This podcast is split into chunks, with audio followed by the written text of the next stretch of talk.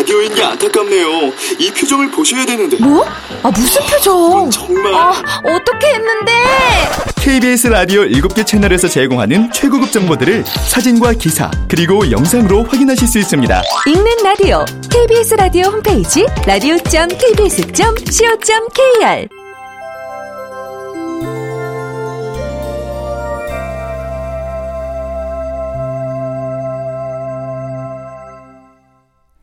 라디오 극장.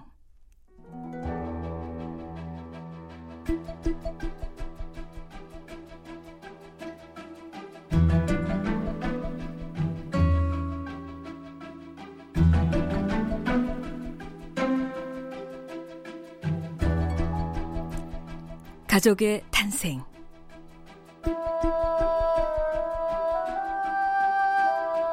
원작 도진기 극본 성혜정 연출 오수진 열한 번째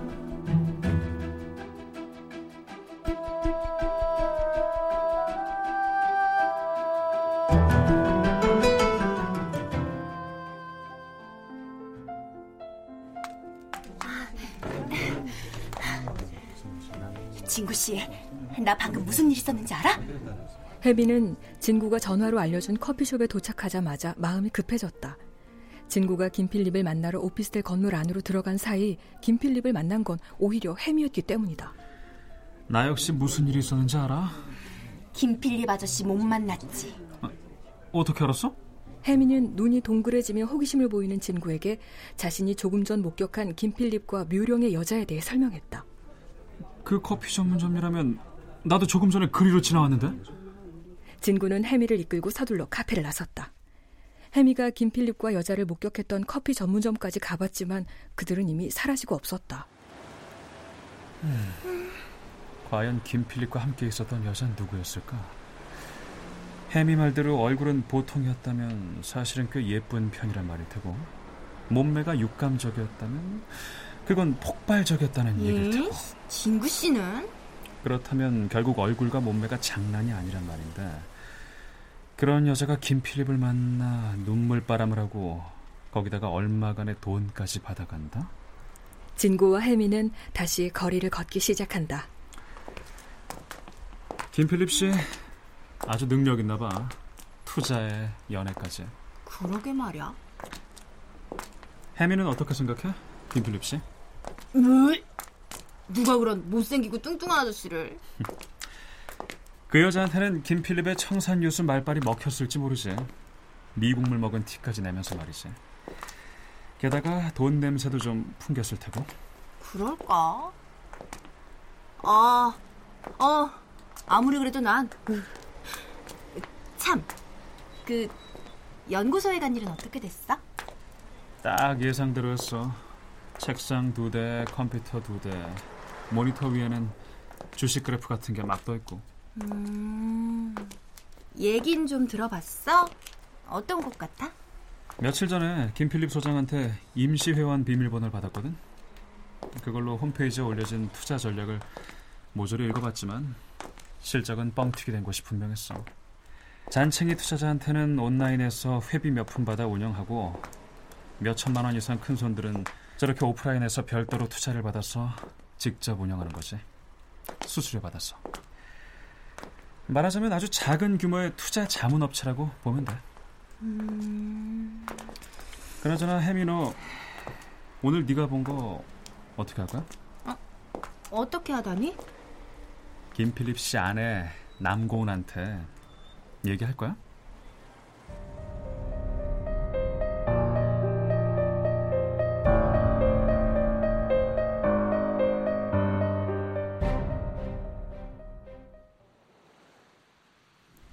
그날 밤 이교주는 진구를 불러 베란다로 함께 나갔다. 티테이블과 흰 페인트 칠이 된 철제 의자들이 예쁘게 놓여 있는 곳이었다. 언덕 아래로는 검은 바다가 보이고 어둠 속에 철썩대는 파도 소리가 메아리처럼 들려왔다. 예전엔 짠내, 비린내가 참 심했는데 요즘은 많이 없어졌어요. 대변항도 참 깨끗해졌죠. 교주는 한쪽 팔에 여전히 팔걸이 깁스를 하고 있었다. 어떻게 돼가고 있어요? 아직은 주변 관찰 중입니다. 여유를 갖고 하려고요. 저 형들하고는 좀 얘기가 진행되고 있습니까?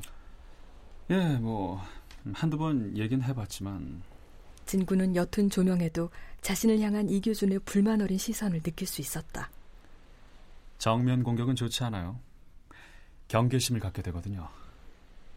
어차피 이 의뢰가 확실한 근거를 갖고 시작한 게 아니지 않습니까? 모에서 시작해서 단서들을 하나씩 잡아내는 일입니다. 절대 서둘러서는 안 되죠. 저 형들한테 단도직입적으로 추궁하는 건 어떻습니까? 단도직입적으로요. 음, 당신들이 동생 남유정을 죽였냐? 뭐 이렇게 말입니까? 그러면 변명을 하든가 흔들리든가 뭔가 반응이 있지 않을까요? 내 입장에선 그걸 못하니까 김진구 씨에게 의뢰한 겁니다. 그렇게 캐묻는다고 대답할 리가 없어요. 상대방 쪽에도 사람이 없는 것도 아니고요. 아, 참, 원경호는 그들이 연락이 있었습니까? 아니요. 말도 안 되는 소리였으니 다시 나타날 수가 없겠죠. 또다시 날 자극하면 나도 가만히 있지 않을 겁니다. 아무튼 지금 상황을 정리하자면 그래요. 교통사고가 있던 날 저녁, 아직까지는 의심할 만한 결정적인 단서가 없다. 이겁니다. 그렇게 보이는 것 뿐이겠죠. 혹시 다른 사람들이 뭔가를 숨기고 있는지 또 누가 합니까? 그럴 가능성도 있겠죠.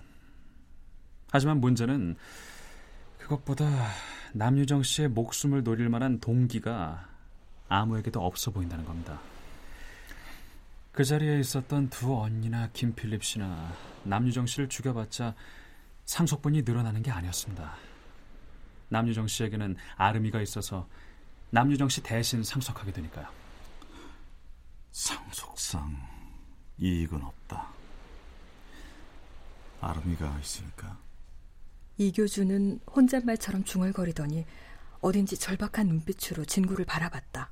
하지만 꼭 상속을 위해서가 아니라 다른 이유가 있을 수도 있지 않을까요? 그리고 나는 그걸 알아내 달라고 김진구 씨에게 의뢰한 거고요. 이교준 씨는 아무래도 확신을 갖고 계신 것 같네요. 그런데 궁금한 게 있습니다. 교준은 바다 쪽으로 던졌던 시선을 진구에게로 돌렸다. 새어머니 쪽은 왜 의심하지 않습니까?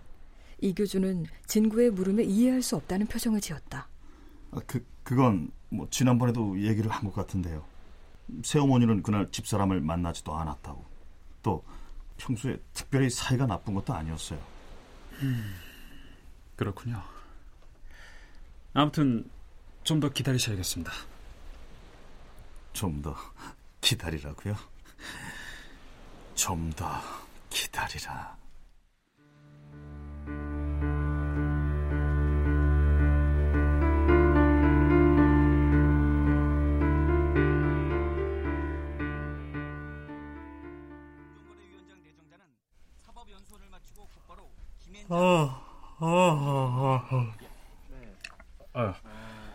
근데 여보, 오늘 나 왜 부른 거야? 왜긴요. 집안이 이렇게 어수선한데 아버지 돌아가시면 당신이 제일 어른이잖아. 장인어른 상태가 많이 안 좋으신가? 아 몰라. 뭐 아줌마 하는 소리 들어보면 요즘 부쩍 자주 팔다리 마비가 온다고 하긴 하던데. 아휴, 저런. 고우는 리모컨으로 TV 채널을 이리저리 돌리고 있는 김필립을 유심히 살피고 있었다. 사실 그녀가 남편을 집으로 부른 건 오늘 부산에 갔다가 묘령의 여인과 함께 있던 남편을 보았다는 혜미의 제보 때문이었다.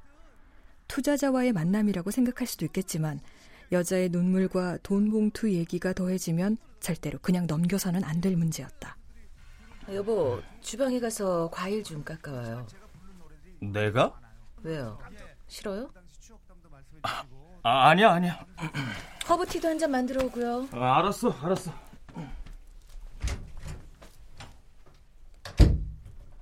하여튼 남자란 족속은 조금만 틈을 주면 딴 데로 눈을 돌려.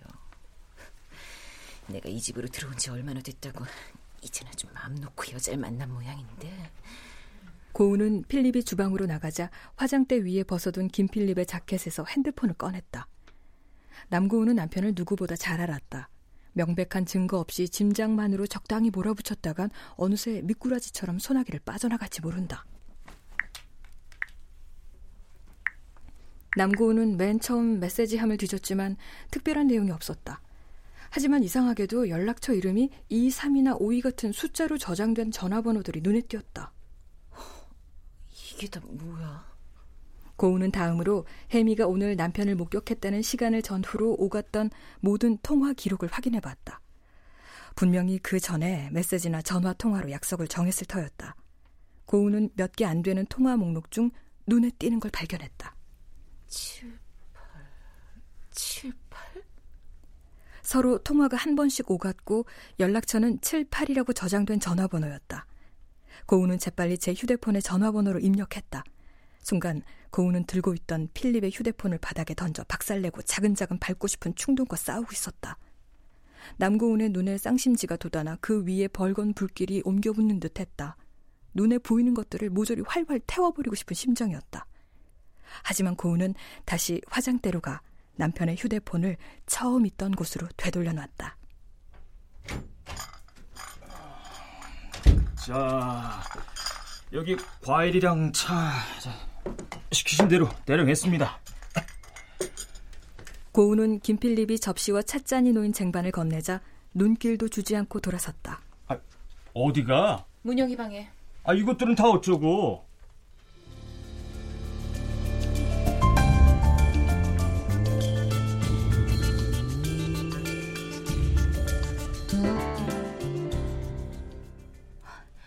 정말 확실한 거야? 아, 이번 한 번으로 이러는 거 아니야. 나도 느낌이라는 게 있어. 너희 형부 그 전에도 전화만 오면 화들짝 놀라고 내 앞에선 슬슬 피해 다니면서 통화하는 거 너도 몇 번 봤잖아. 형부도 참 도움 안 된다. 하필 지금 같은데. 문영은 언니 고은에게서 들은 모든 정황을 따져봐도 지금으로서는 김필립이 외도하고 있는 게 확실하다고 느꼈다. 이제 어떡할 건데? 남고은은 마지막으로 한숨을 길게 쉰 뒤 주머니에서 자신의 휴대폰을 꺼냈다. 저장해둔 7, 8의 전화번호를 꾹 눌렀다. 이를 지켜보던 문영이 예상치 못했다는 듯 놀라는 눈치였다.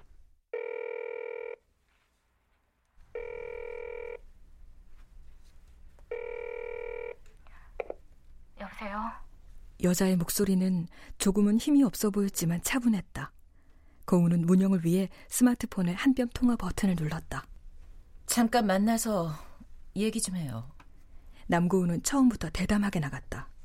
여자가 숨지 않고 정체를 드러내게 하려면 이렇게 자극을 줘서 동요하게 만들어야 했다. 누구세요? 여자는 남고은의 무례한 전화에 화를 내기보다는 겁을 집어먹은 눈치였다. 생각보다 순진한 여자의 말투에 자신감을 얻은 남고은은 더 세게 밀어붙였다. 김필립 씨 안사람이에요. 네? 네? 아시잖아요. 알고 있다는 거 알아요. 여자는 말이 없었다. 내일 3시 30분에 남포동 부산극장 앞에서 봐요. 대신 해결하려는 건가요? 남고은은 이어져 봐라 하는 눈으로 남문영과 시선을 맞췄다. 문영도 어이없다는 표정이었다. 나와서 얘기하죠.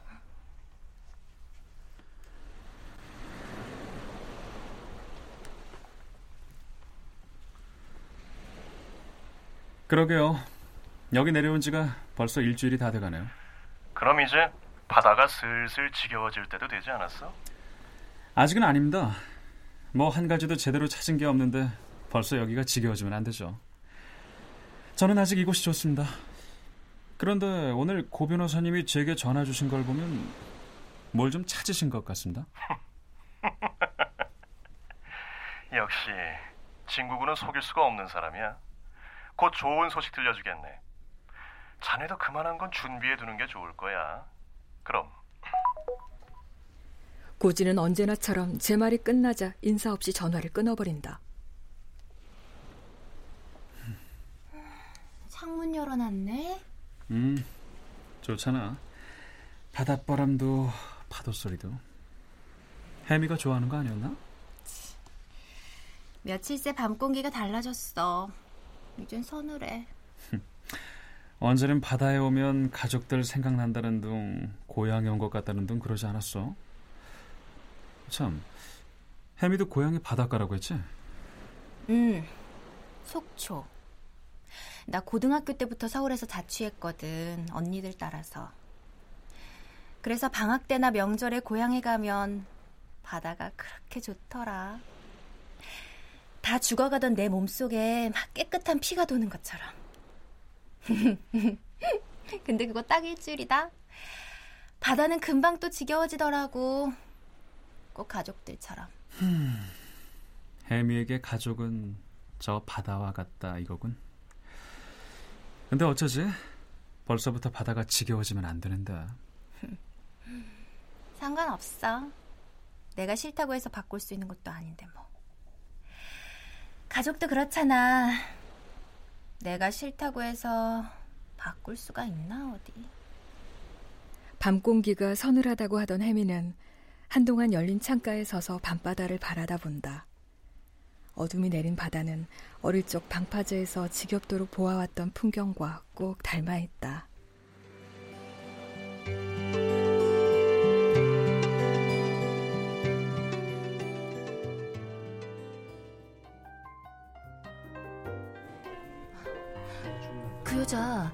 안 나오면 어떡하지? 안 나올 리 없어. 그냥 우리도 약속 장소에서 바로 만나는 게 어때? 신중해야 돼. 여기서 우리만 정체를 드러내고 그쪽에서 발을 빼면 어쩔래? 남고은과 남문영 자매는 어젯밤 통화를 했던 김필립의 내연녀를 만나기 위해 약속 장소인 부산 극장 앞이 아닌 극장 앞이 정면으로 내다보이는 맞은편 커피숍에 앉아 있다. 어, 저기 저 여자 아니야? 남문영이 창밖을 향해 손가락을 가리키며 물었다. 3시 30분을 조금 지난 무렵 새빨간 재킷을 입은 여자가 극장 입구 조금 못 미치는 곳에 멈춰 섰다. 그녀는 다소 긴장한 표정이었다. 남고은 역시 시선은 이미 여자를 향해 있었다. 30대 중반쯤으로 보였고 혜미로부터 들은 얘기와 다른 점은 없었다. 아직 여자의 얼굴은 옆모습밖에는 보이지 않았지만 여자의 풍만한 곡선은 충분히 드러났다. 남고은은 왠지 울컥했다. 저, 저, 저 여자 언니한테 전화 거나 봐. 남문영의 목소리가 다급하고 초조했다. 예상은 적중했다. 약 2초 뒤 남고은의 휴대전화가 어김없이 울려왔다.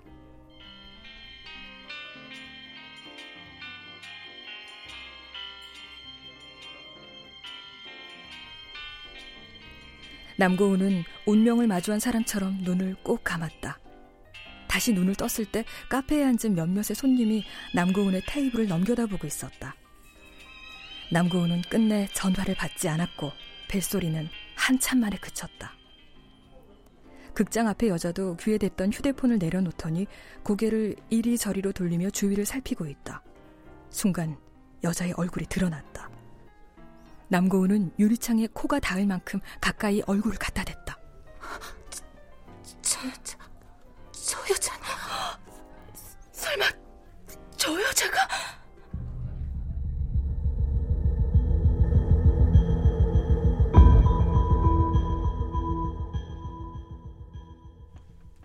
고은과 문영은 상처받고 놀란 가슴을 진정시킬 새도 없이 자리에서 일어섰다. 극장 앞에 여자가 자리를 뜨고 있었기 때문이었다. 자매는 허탕을 치고 돌아가는 여자의 뒤를 조용히 쫓아갔다. 옷차림만으로는 있는 집 여자로 짐작됐지만 여자는 전철을 타고 부산역에 내려 서민 동네인 초량동 언덕길을 걸어 올라갔다. 비좁은 차도를 따라 가파른 골목길을 요리조리 걸어 올라간 여자가 마침내 허름한 다세대 주택으로 들어가자 남고은 자매는 황당한 얼굴로 그 자리에 멈춰섰다. 설마 그, 그 여자가 그 여자가 도대체 왜?